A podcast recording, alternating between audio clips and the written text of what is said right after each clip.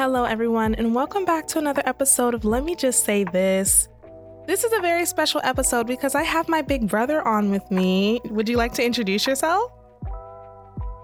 Sure, why not? Uh, I'm uh, Anaya's big brother, Bomani. Bo Money, not Bo Money, but Bo Money. Uh, 29 years old, and I'm currently incarcerated in California State Prison. So, yeah, I just wanted to get into a couple things with you today because I know you have a very um, particular circumstance, but I, I think there's a lot of things that I really admire about you that I've noticed. And um, I just want to talk about that. There's also a couple funny things that I want to talk about as well. So, we can go ahead okay. and get right into it.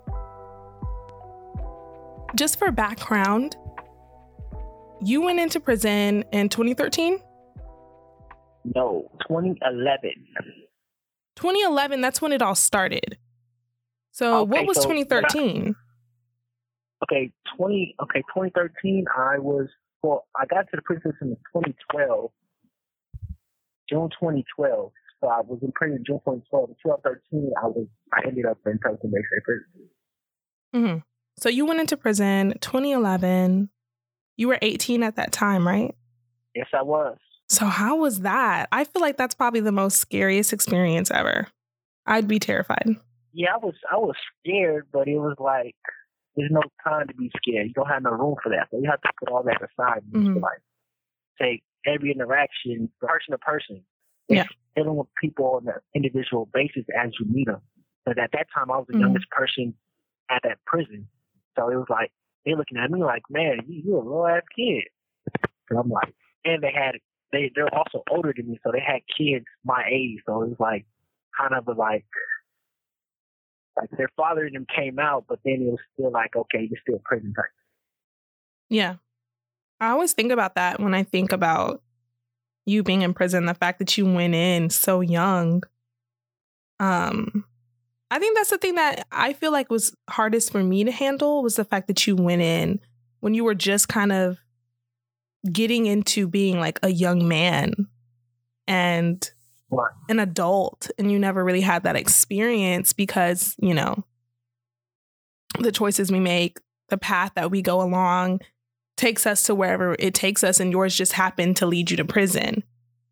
So i think i kind of struggled with that like finding out that you were going. I, I was really afraid for you. I was really nervous about it and i think just the idea that you'd be there for so long. But every time I talked to you, you seemed optimistic. You seem very positive. Yeah. That's something yeah. I really want to talk about with you because every time I talk to you, you seem to be in, for the most part, at least portray a good mindset.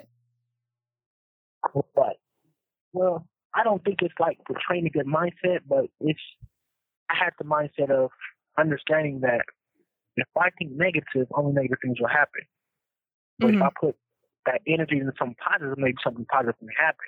And also, mm-hmm. change always happens. So it's not like everything, anything is permanent. So how I do my time is I look at the, I look at the good instead of the bad.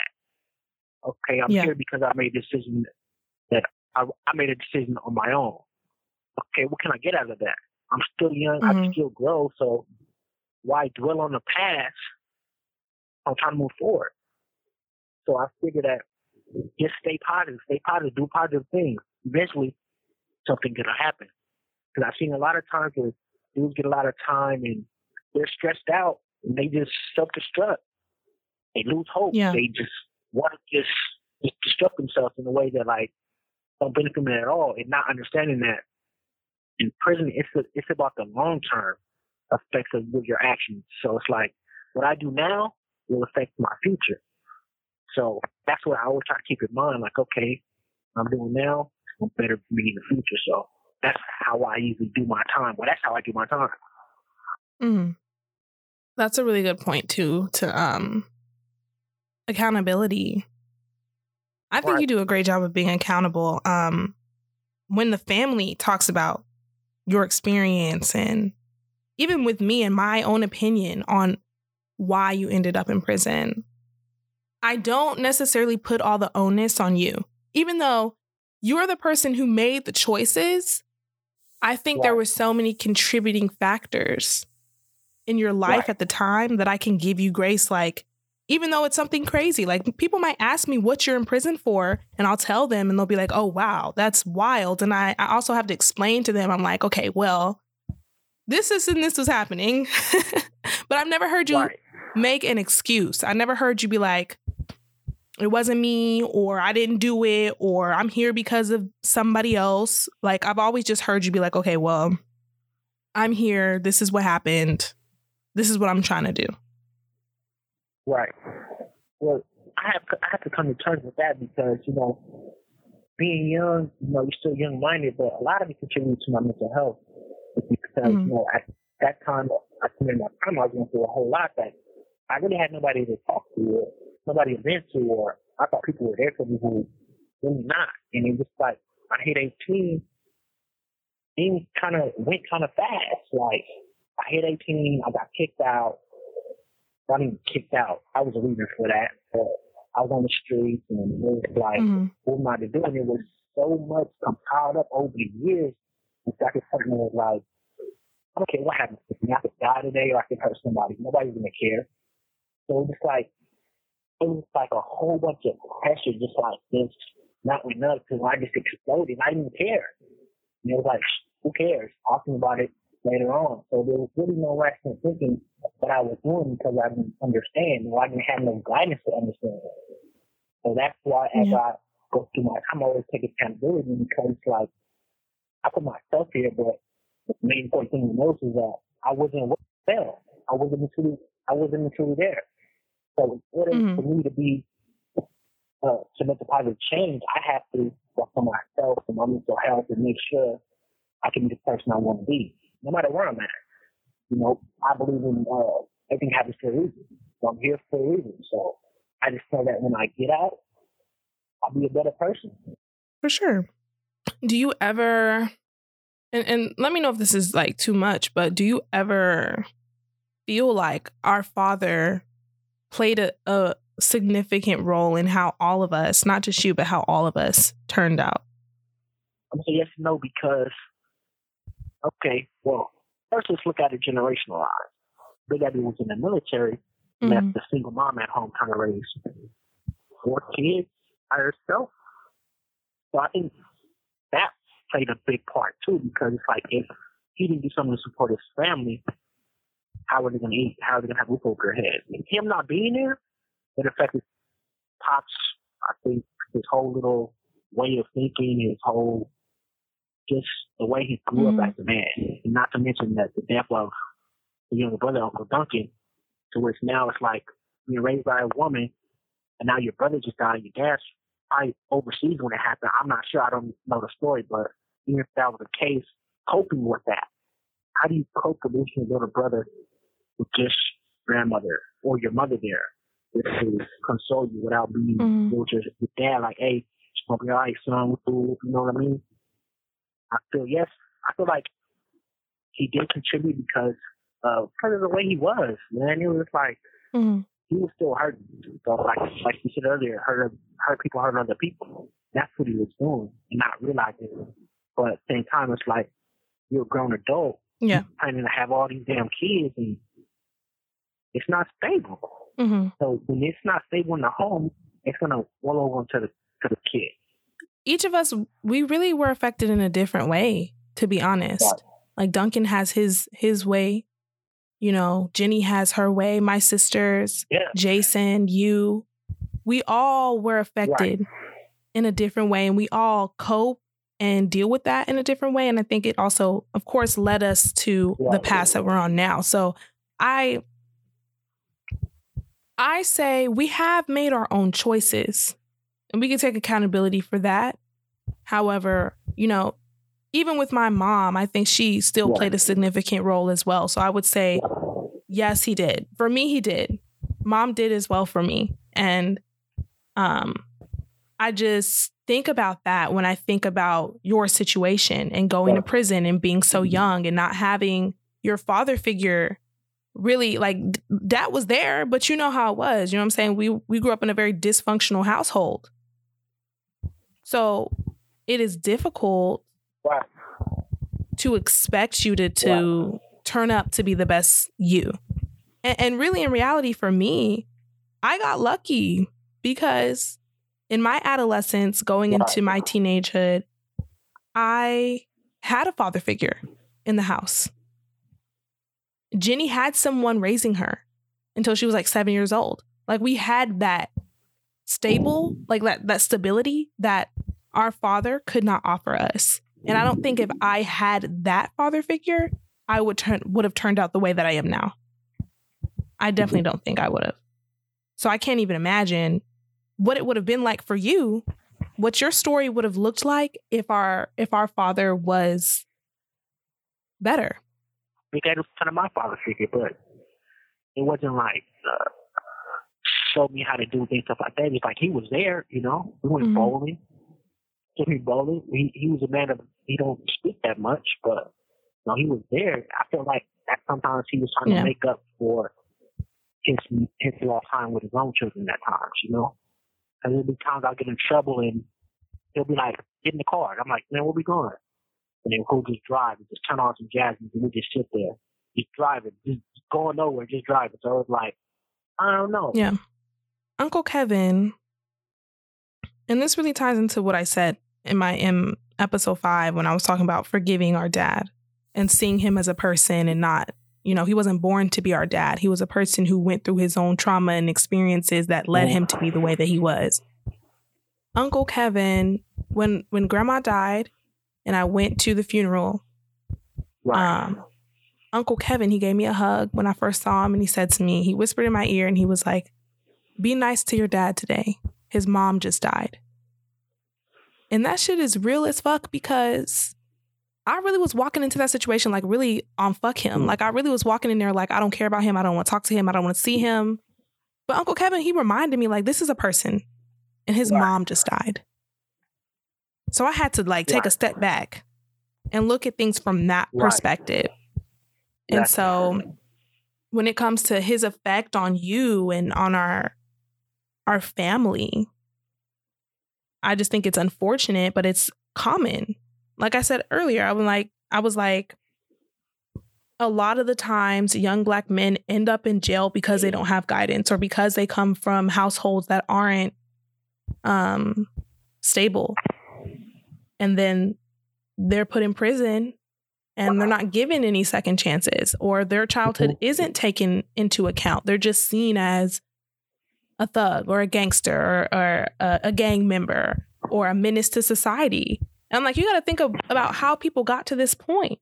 Right. Because it doesn't help to put young men away like they did you for all these years and not give you a second chance, not give you a chance to be rehabilitated it's never a, a why until later on. So it's like, okay, well, 10 years later on, we'll ask why later. But it's really, but it's like, when you do that to young people, you destroy something in them that's, you destroy any kind of sense of hope or growing up, mm-hmm. or you get them feeling like, man, oh, well, yeah. they convicted me, so this is who I am. You make them into animals. You know? So it's like, a lot of people, like, for instance, when I was in Pelican Bay, I was the youngest one, but there were some that came after me and they didn't know no better. So they only did what mm-hmm. they already knew from when they before they got locked. They continue in that path. There's no like guidance even in here with the, with the correction officers or counselors that say, "Hey, man, uh, look, I'm gonna sign you up for this program." It's mm-hmm. like if you don't ask about it, we're not gonna tell you about it. We're just gonna let you do what you do. So it's like really like how do you help in the situation? It just it worse because you're succumbing to the bullshit politics that goes on in here. Mm-hmm they're learning the right way to try to get out of jail and get stuck.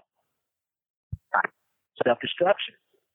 Like it's a battle. It's, it's really a, a mental health thing because mm-hmm. it'll break you down if you're not strong enough to understand or see I mean, I think that's so unfortunate, but I'm really happy that you choose to go the way that you go and choose to have the mentality that you do with the optimism and the hope and keeping faith right. and knowing that, you know, the choices you make now is really going to pay off for you later on.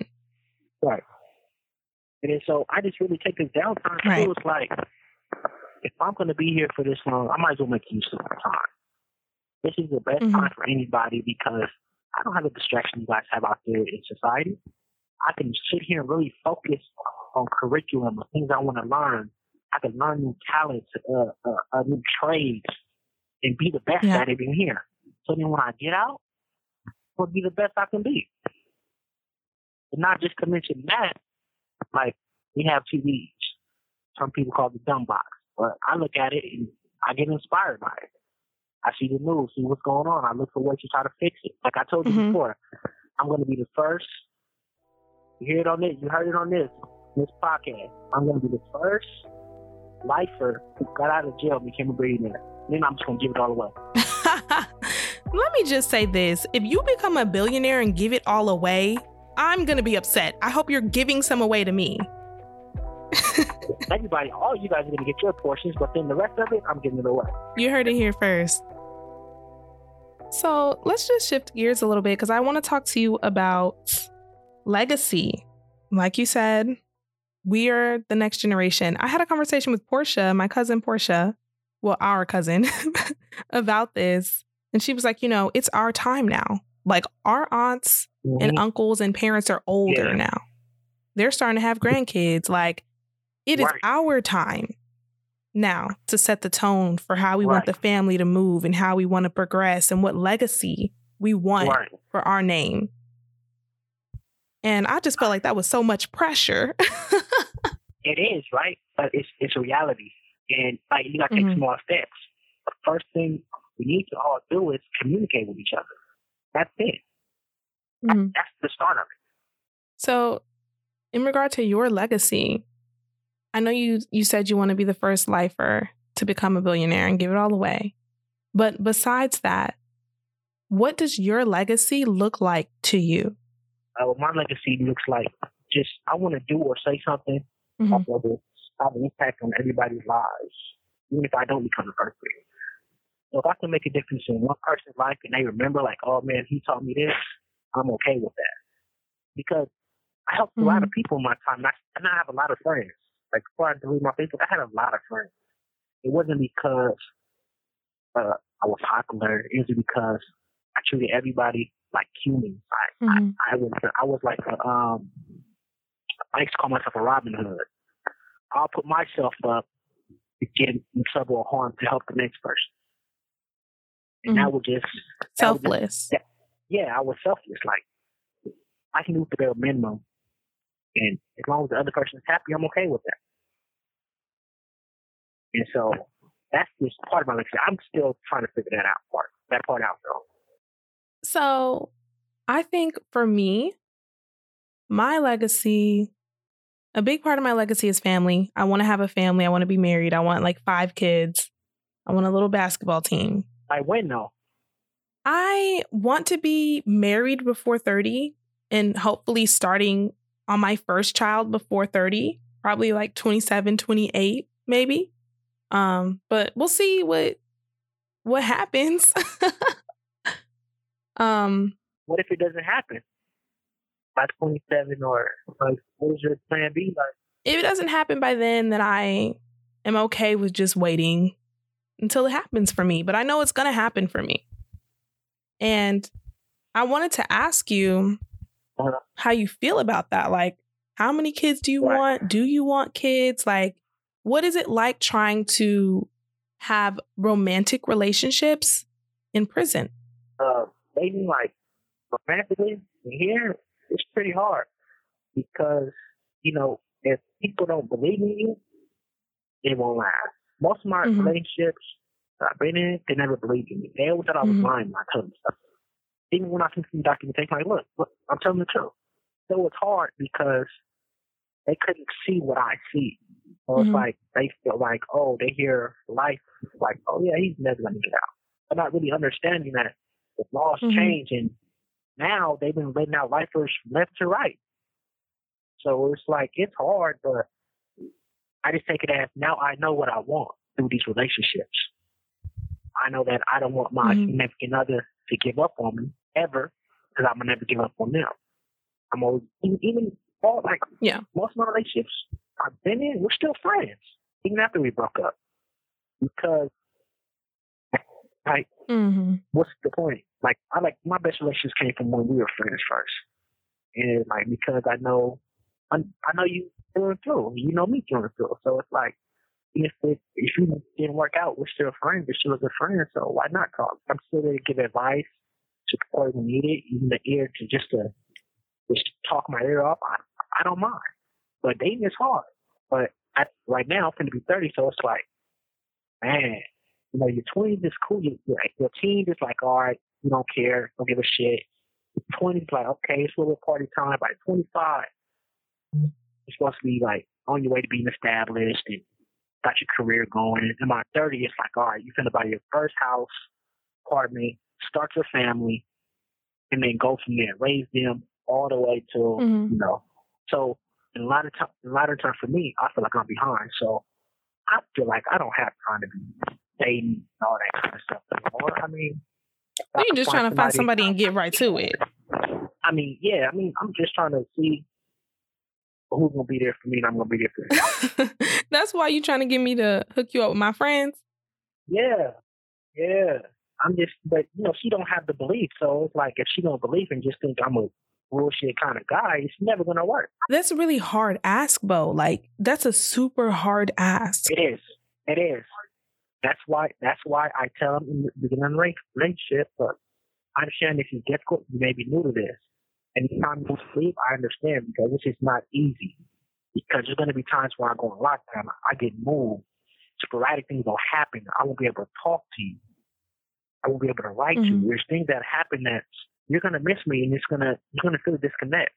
So anytime, just let me know. I'm going to be honest with you. I ask that in return. And so, you know, I've had test runs where people are like, you know what? And I'm gonna try it. All right, cool. And if they, you know what, it's not what. All right, that's Mhm. all right. But how are you doing? though? What's going on? I still call on birthdays and Mhm. cards, holiday cards. I still do. I still do all of that because I care. Still, I'm not gonna disown you because oh, oh, she don't want to be with me because I'm locked up. Forget her. Nah, that's childish. I'm grown now, so I can't do stuff like. That. In regard to fatherhood, we talked about fathers not being present. I I know that you will be as present as you could possibly be, but it still isn't the same as like having you in the household. So, you know, a little birdie told me you wanted to get somebody pregnant on a conjugal. And I'm just wondering how the logistics is going to work out because having a kid, especially with someone who's behind bars or like not physically in the house, is that something that you are reserving for after you get out or you're willing to have children while you're in prison? Well, like like like I said, I'm a very optimistic person, right? So I take it by the time my child is before they hit their teens, I'll be Mhm. home. So schools go, okay, I get married, whatever the case may be. We get having visits every 90 Mhm. days. So it takes nine months to make a ba- baby. So that means I have you know, three school visits before while the process is going for the baby to be Mhm. born. And ain't no telling like in the future what's going on with these laws. So in the time frame with, between the baby being born, by the time you reach 18, I have a high chance of being home. But I don't know if you knew this, but I had a baby. But she got an abortion. Oh, I'm so sorry. My child will be what 12, 13, 10, 9 years old right Mhm. now. But I think I I look at myself now and I'm like I'm happy because, like you said, that'll just be repeating the cycle. If I'm not there and he's going through these certain things and these jobs I've been having contacting people, so Mhm. yeah, I don't want to be an absent father at all. So if I do find a significant other and we do decide I'm going to try a baby, you know, it's just going to be my motivation even to put more hard work into getting out. Pressing my line on these lawyers and, Yeah. and stuff like that to make it happen. But, yeah, I, I think it's realistic, but But I have a question though. Would it not worry you if a girl comes in, she's talking about I'm pregnant, that the baby could be somebody else's? Is infidelity and cheating and stuff like that not a thought for you? I mean, it used to be a thought.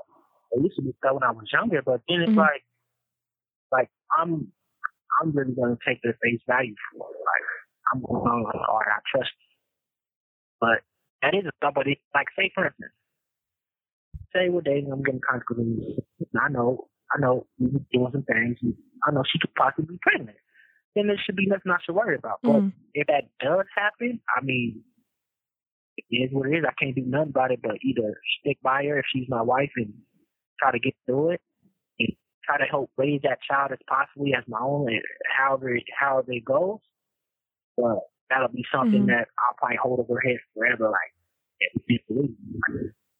You have a, a much more mature mindset than a lot of guys that I know now that are that are in their thirties. Oh yeah, To be honest, and I think I I, I we can attribute that to your experience in prison. I think that's crazy because you and I had to grow up and mature in two different ways. right. because you're in prison, I'm in the military. Like how stark of a a contrast is that? And then Jason, that's the other thing. That's crazy because JJ is a correctional officer. Right. That's. It's like that's wild to me. Yeah. I'm, okay. Well, have you ever heard of the ACE? Uh, the ACEs. No. Okay, the ACEs is the average childhood effects. Basically saying that if it's basically saying that just because we all grew up in the same environment, not all of us are gonna turn out the same. And it's and it, like you said, it's crazy Mhm. because Jason's a correction officer. I'm in prison and you're in the military, and it's Mhm. like that is like crazy. I never would have thought Jason would even do anything like that. He was such a hothead. I didn't even think he would be, but you know, there's more to him if you talk to him. Yeah, yeah that Mhm. I never, yeah, you in the military. I mean, man, I never seen that coming because you was, oh my gosh, you was a nuisance. Like you was badass. Oh my kid. gosh. That's what I'm saying. You. That's what I'm saying. I was Oh my god. I was bad. I was a bad kid. I was a bad kid all the way up until the point where my mom remarried and I had a father figure. right. Once I got a father figure, I felt like somebody was actually nurturing me Oh. to be better So, so basically, and molding me so into be into being a better person. you got daddy issues. No, I don't have daddy. I never think that I have daddy issues because at the end of the day, I had a father figure. No. I had several father figures. I still have father figures. So I it's not a situation where I'm like, I have daddy issues in the terms of I'm longing for a father or I'm searching for those for my father and a man. I don't have that issue. I think if anything, I'm more so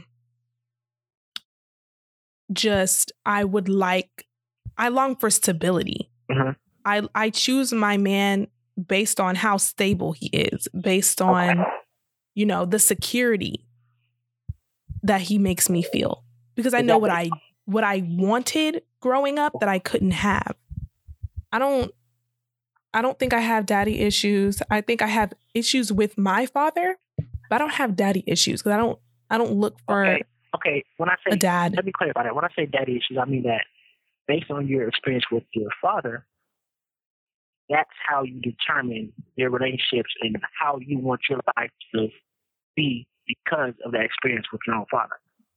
I think that's everybody. I think that's everybody. I think we all do that with our parents. Like I know guys who are mama's boys who were raised by single mothers Yeah. and they look for the attributes that their mom has Yeah. in that woman. I know. I know women who have excellent fathers who told them from an early age that they're beautiful. So now every man that they deal with has to tell them that. I think we all do that naturally. Yeah, that is true. Because there's some crazy females out there like that. I know some of them. Don't start with that. Do not start with that. Not on this podcast. Oh, this is pro. This is pro women. Oh, my bad. I, I should put all females. no, but look, real, of course it is. real, real stuff out. The females, like, it's still time. It's y'all time right now. Y'all, y'all booming right now. Need, I'm saying we're getting it. all y'all need is a, a female president. Y'all booming. Y'all did that. I see it. well, we have a long way to go still. Yeah. Um, I think this is a good place to wrap it up. I just want to get your top advice for people who have a family member that is incarcerated. How could they best be there for them? What steps should they look into? And I think it really, it, it really, it's like it's little things. letters, pictures, cards every holidays, or just to show them that they're not forgotten. Because once people feel forgotten, that's when all hope is lost. Mm-hmm.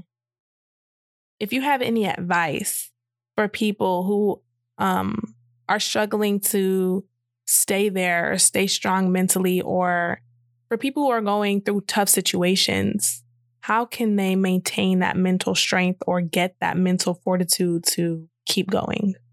Well, first, it has to begin with themselves. They have to want better for themselves. They have to not want to get trapped in mental mental aspect of going time. And it's like mm-hmm. that can be difficult, but that's. I mean, in life. Yeah, I mean, because I feel like even regardless of like what situation, I think, you know, you can have. I feel like you have a great grasp on being strong mentally and, and maintaining hope and faith. Like, how can people get there? I don't know. It's all based on individual and outlook on life. And I would advise mm-hmm. them to look for somebody positive or don't be afraid to talk to somebody or ask for help. That's what a lot of men do have a problem with asking for help when it's needed. They're afraid of being looked mm-hmm. at as weak or soft or whatever the case may be in life. That's not the, that's, that's not the case. If you help for it, mm-hmm. even if you just talk to them, be open and talking talking to somebody you trust. Yeah. I agree. I always say you don't have to carry the weight of life right by yourself. By yourself. Exactly. Lean on the people around you and and allow yourself to build connections to new people who can help you. Right, because I mean, there's, there's a saying I like in the Bible that says, two friends are better than one. If one falls, the other will pick them up. So it's like, like yeah. you say, you can't do it by yourself. Thank you so much for coming on and being a part of the podcast. Um, well, hold on. I know you be on my phone every single day. Yep. Hold on, hold on. I might want to say something to the dudes out there, to the ladies what? out there. can I close out the episode first? Nah, heck, nah. I gotta talk to the ladies real quick. Whoa, hold up, hold up, hold up, hold up, no, no, no, no. Nah, That's not this. This nah. is not the platform for that. nah, nah, I'm joking. I'm joking. All right, all right, all right. Be okay. All right, people. Oh wait, wait, hold on, wait. Can I say something? Okay. I have a saying, a saying that I go by. It goes it goes like this. Imagine what you want as if it already exists. Opens the door to letting it happen. Keep that mind frame. Anything you put your mind to. Period. okay. Yeah. Thank you so much for coming on the podcast again. Um thank you for talking with me and being so open about, you know, your life and your situation. And Right. Yeah. You can you can say goodbye if you want. oh, bye everybody. uh, uh, Pisces next time.